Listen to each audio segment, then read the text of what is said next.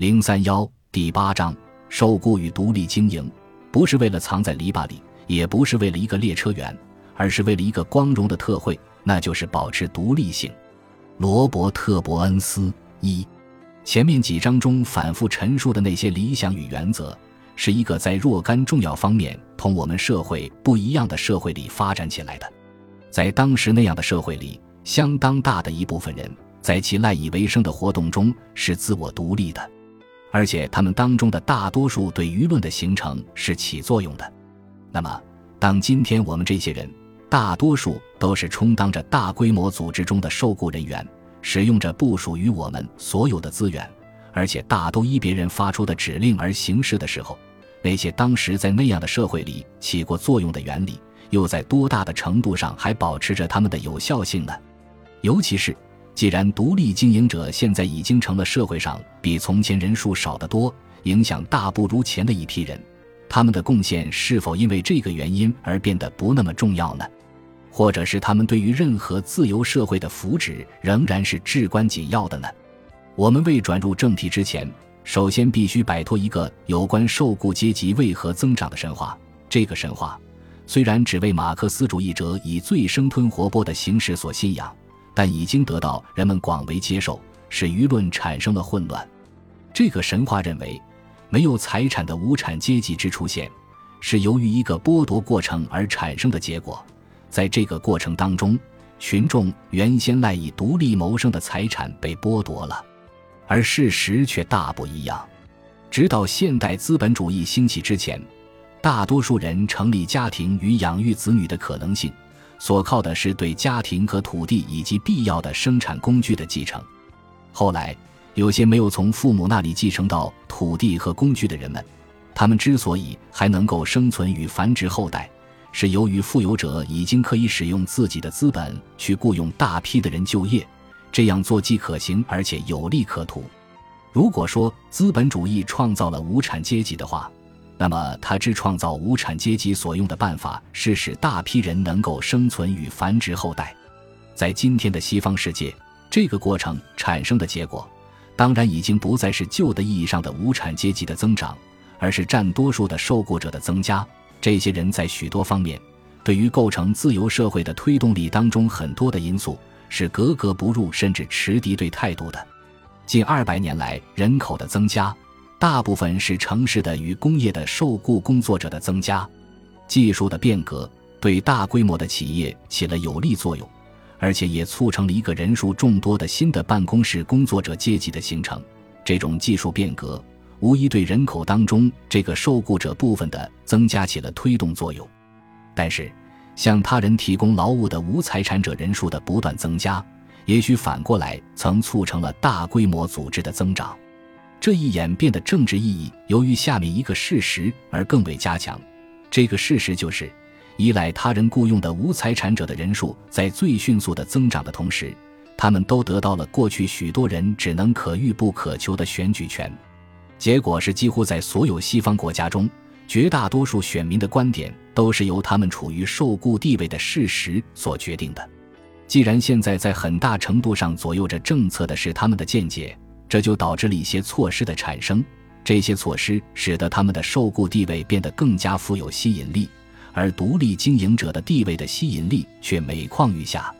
受雇者应该运用自己的政治权利，这是十分自然的事。问题在于，如果这样一来，社会会逐步变成为一个庞大的雇佣等级制，那么他们这样运用自己的政治权利，究竟符合不符合他们自己的长远利益？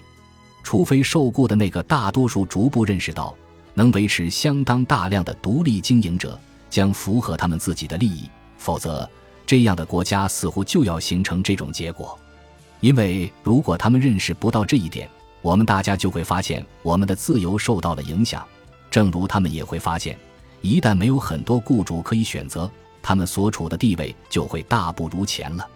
二问题在于对自由的具体运用。往往同受雇者没有多少直接利害关系，他们往往难以看到他们的自由有赖于别人能够做出同他们的整个生活方式并不直接相关的决定。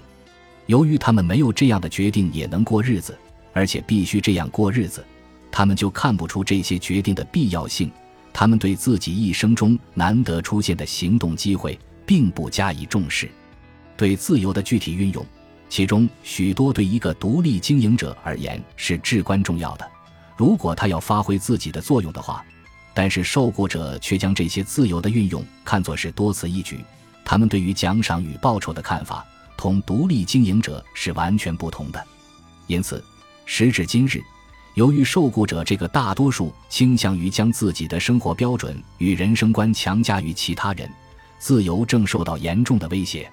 最困难的任务，很可能就是如何去说服受雇的大批群众，让他们认识到，为了他们社会的全局利益，从而也为了他们自己的长远利益，他们应该保持这样的一些条件。即让少数人能够取得在多数受雇群众看来不可取得或者不值得做努力和冒风险去取得的地位。受雇者的生活中对自由的某些运用是无关宏旨的，但这并不是说他们就是不自由的了。一个人就自己的生活方式和谋生之道做出的每一个选择，都意味着他将因此对做某些事没有多大兴趣。许多人选择受雇。是因为这样做给他们提供的机会比任何独立经营所提供的更好，更能让他们去过他们所想的那种生活。即使就那些本来对于受雇地位所提供的相对安全、不冒风险和不承担责任的好处，并不特别热衷追求的人而言，决定性的因素也往往不是因为独立经营可望而不可及。而是因为受雇地位向他们提供一种更加令人称心如意的活动和更加高的收入。比独立经营者所可能赚到的收入更高。自由并不是说我们想要什么就会有什么。每当我们要选择生活道路时，我们总是必须权衡错综复杂的有利与不利条件。一旦我们做出了决定，我们就必须有思想准备，为了根本利益而接受某些不利之处。任何一个人如果希望出卖自己的劳动而得到固定的收入，他就必须把自己的工作时间用来去完成别人为他规定的具体任务，遵照别人的吩咐办事。对于受雇者来说，是他达到自己目的的一个条件。尽管有时候他会觉得这样做十分令人厌烦，但是在正常条件下，他并不是不自由的。也就是说，他并没有受到强制。的确，如果放弃了他这个工作，就会有风险或牺牲。这风险或牺牲往往大到使他即使对这个工作极为讨厌，也宁可继续受雇干下去。但是，一个人从事任何别的职业，情况都有可能是如此，而且许多独立经营的人也都如此。基本的事实是，在一个竞争性的社会中，受雇者并不是人某一个特殊的雇主所任意摆布的，除非在大规模失业的时期，对于某人永久出卖其劳动的契约。法律十分明智的，并不予以承认，而且甚至对于特定工作的契约，法律也一般不强制推行。任何人都不可以被强迫去在某一特殊的老板指挥下一直工作下去，哪怕他已有了这样工作的契约。而且，在一个正常运转的竞争性社会中，可选择的就业机会是可以得到的，虽然报酬往往要低一些。受雇者的自由有赖于一大批各样的雇主的存在。如果我们考虑到一个情况，这一点就会显得十分清楚。这个情况就是，假如雇主只有一个一级国家，而且受雇是唯一得到允许的谋生之道时会出现的情况。如果坚持实行社会主义的原则，无论怎样变相打扮，把权力授予一些名义上独立的公有公司之类，那么导致的结果也必然是只有一个雇主的存在。这个雇主直接行事也好。间接行事也好，他显然都会掌握无限的权力，可以对个人实行强制。三，所以受雇者的自由有赖于有一批与他们处于不同地位的人的存在。然而，在一个由受雇者占大多数的民主社会中，这样一批人能否存在并发挥其作用，是由受雇者的生活观念来决定的。